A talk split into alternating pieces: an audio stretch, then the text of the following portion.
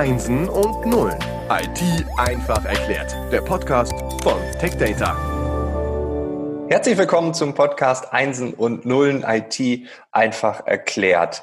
Wir sind im Themenschwerpunkt Open Source. Wir sind in der zweiten Episode und wieder ist Mike Becker zu Gast. Er arbeitet bei der IBM, die auch diese Staffel sponsort. Vielen Dank dafür.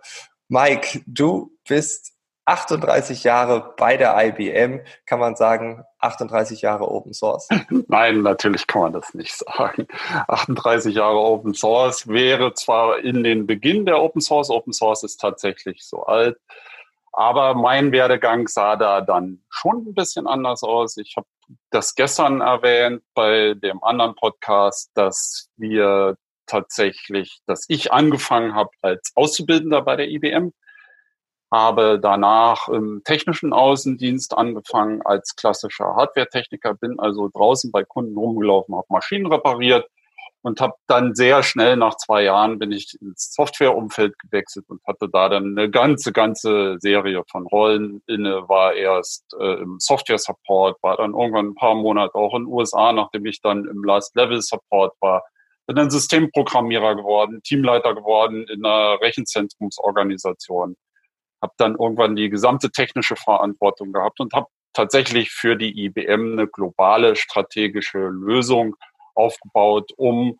Support für Kunden zu machen, um Diagnosedaten auszutauschen. Und seit ja, gut drei Jahren bin ich in meiner aktuellen Rolle als Chef-Techie für die Software Services Organisation und habe tatsächlich in diesem Werdegang ja meine ersten Kontakte mit Open Source so vor gut 20 Jahren gehabt, als das Thema Linux in der IT aufkam, habe ich selber Linux-Ausbildung gemacht und hatte immer wieder Kontaktpunkte und auch in meiner eigenen Operation kommt Open Source heute immer noch zum Einsatz, auch wenn ich da nicht mehr beschäftigt bin. Aber es ist ein Thema, was mich immer begleitet hat. Schon sehr, sehr lange. Okay. Ja, wunderbar. Wir haben in der ersten Episode darüber gesprochen, dass es Open Source gibt, was bedeutet es. Und dann kam die Frage auf, was ist denn mit der Software die man kaufen kann. Also wo liegt der Unterschied zwischen Open Source und ich nenne es jetzt einfach mal einer Kaufsoftware? Ja, das sind deutliche Unterschiede. Man muss verstehen, dass das Open Source Thema einfach ein komplett anderes Modell ist. Wenn ich mir das angucke, wie das traditionelle Software-Business-Modell aussieht, dann ist es eigentlich immer so, dass ich ein proprietären Hersteller habe, also einen Hersteller einer Software, der dafür in der Eigenverantwortung ist. Das ist seine Software, die gehört ihm. Er ist als Einzelunternehmen derjenige, der den entsprechenden Source Code dafür ownt. Und der schützt diese Software auch über ein bestimmtes Lizenzmodell und über Lizenzvergabe ermöglicht er Nutzer, diese Software zu nutzen und kann die auch verkaufen. Im Open Source Modell sieht das Thema komplett anders aus. Da ist es tatsächlich so, dass das Open Source Software Geschäftsmodell so ist, dass sich Menschen zusammengeschlossen haben. Und ich habe es ja in der anderen Session schon gesagt. Menschen zusammengeschlossen haben, die tatsächlich eine komplett andere Intention haben, die gerne coden wollten, die für ja ein Allmende, für ein Allgemeingut stehen und die gemeinsam in einer sogenannten Community Software erzeugen. Und da ist ein Kern Gedanke dabei, einfach, dass diese Software zur freien Verfügung steht, der Source Code offen liegt und somit von jedem genutzt werden kann. Was dann auch nachher bedeutet, dass diese Software in der Art und Weise tatsächlich von der Community geowned wird und nicht von einem Einzelunternehmen, was dir quasi dieses fertige Produkt, das Softwarepaket verkaufen kann. Hast du Beispiele dafür, wo man sagen kann, das ist eigentlich das Gleiche, aber das ist Open Source und das ist eine Kaufsoftware? Ja, also es gibt prominente Beispiele, die du wahrscheinlich kennst, die wahrscheinlich die Hörer alle kennen. Wir nutzen heutzutage immer noch im weiten Umfeld Microsoft Office in den verschiedensten Ausprägungen mit allem, was dazugehört. ein sehr prominentes Open Source Beispiel dafür ist das Thema Open Office oder auch LibreOffice, was tatsächlich sich auch im Endbenutzerumfeld äh, sehr stark durchgesetzt hat, einfach als mhm. kostenlose Alternative, die ich zu Hause bei mir einsetzen kann und in weiten Teilen eine identische Funktionalität hat. Also ich persönlich zum Beispiel habe Open Office schon seit gut 20 Jahren im Einsatz, weil ich tatsächlich mir privat nie die Microsoft-Lizenzen leisten wollte und Open Office immer das getan hat, was es für mich persönlich tun sollte. Ein anderes, auch recht prominentes Beispiel würde ich schon sagen, also ist auch bei mir in der Familie, bei meiner Tochter zum Einsatz gekommen während der Abi-Zeit, ist das Thema Bildbearbeitung. Da ist heute de facto der Gold- oder der Platinum-Standard Adobe mhm. Photoshop. Aber als Alternative und auch sehr leistungsstark gibt es eine Open Source Software, die heißt GIMP. Die kenne ich auch, ja. und GIMP hat tatsächlich in weiten Teilen fast identischen Leistungsumfang wie ein Photoshop und ist eine komplette Open Source, wird von der Community entwickelt. Die Community, muss man auch sagen, schielt zum Teil immer wieder auch auf die Kaufsoftware, aber Community Software zeichnet sich eigentlich klassischerweise dadurch aus, dass sie sogar viel innovativer ist als Kaufsoftware, weil viele, viele Menschen in einem komplett anderen Freiheitsgedanken darüber nachdenken, wie diese Software verändert werden kann und somit nicht ein Firmen ja, Stream vorgegeben wird, in welche Richtung eine Software entwickelt werden soll, möglicherweise auch anhand einer Firmenpolitik, sondern durch eine Community von Menschen, die Interesse daran haben, Software zu entwickeln. Das ist so tatsächlich der Hauptunterschied zwischen dem Thema Open Source und Kaufsoftware. Ja, GIMP habe ich tatsächlich auch jahrelang genutzt. Das war immer die Software mit dem grauen Fuchs, da kann ich mich noch dran erinnern. Ähm, aktuell nicht im Einsatz, aber äh, ich fange gerade an zu fotografieren, also könnte ich mich da auch noch mal ein bisschen austoben. Ähm, eine Frage habe ich noch, weil für bestimmte Open Source Software muss ich ja auch Geld bezahlen. Und das ist doch dann eine weitere Unterscheidung, oder? Weil das wäre dann ja per Definition auch eine Kaufsoftware, obwohl Open Source. Und das ist tatsächlich eine irrige Annahme. Es gibt Open Source in tatsächlich zwei Ausprägungen. Sprich, Open Source ist nicht gleich Open Source.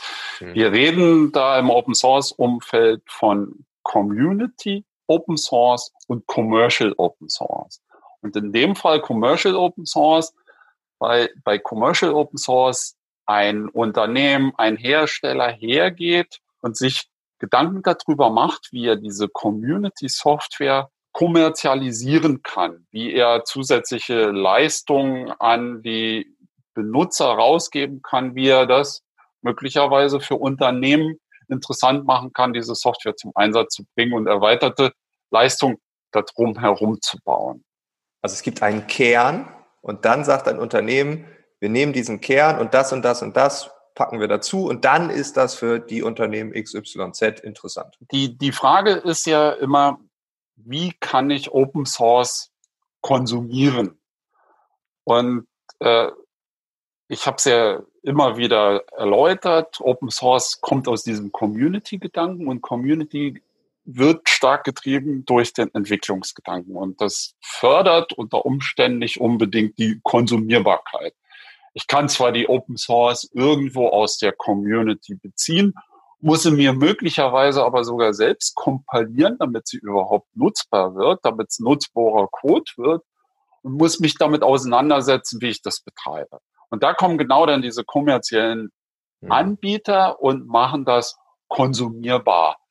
Die erzeugen klassischerweise, wir, wir nennen es in dem Umfeld eine Subscription. Das heißt, die nehmen die verschiedenen Open Source Pakete, paketieren die, kompilieren die, äh, schreiben möglicherweise eine Dokumentation dazu, äh, stellen eine Download-Plattform zur Verfügung, stellen eine Plattform zur Verfügung, wie ich äh, ja Probleme adressieren kann, packen klassischerweise auch immer noch ein Support-Paket obendrauf, damit ja Probleme gemanagt werden können von dieser Open Source Software und machen es schlicht und einfach einfacher konsumierbar.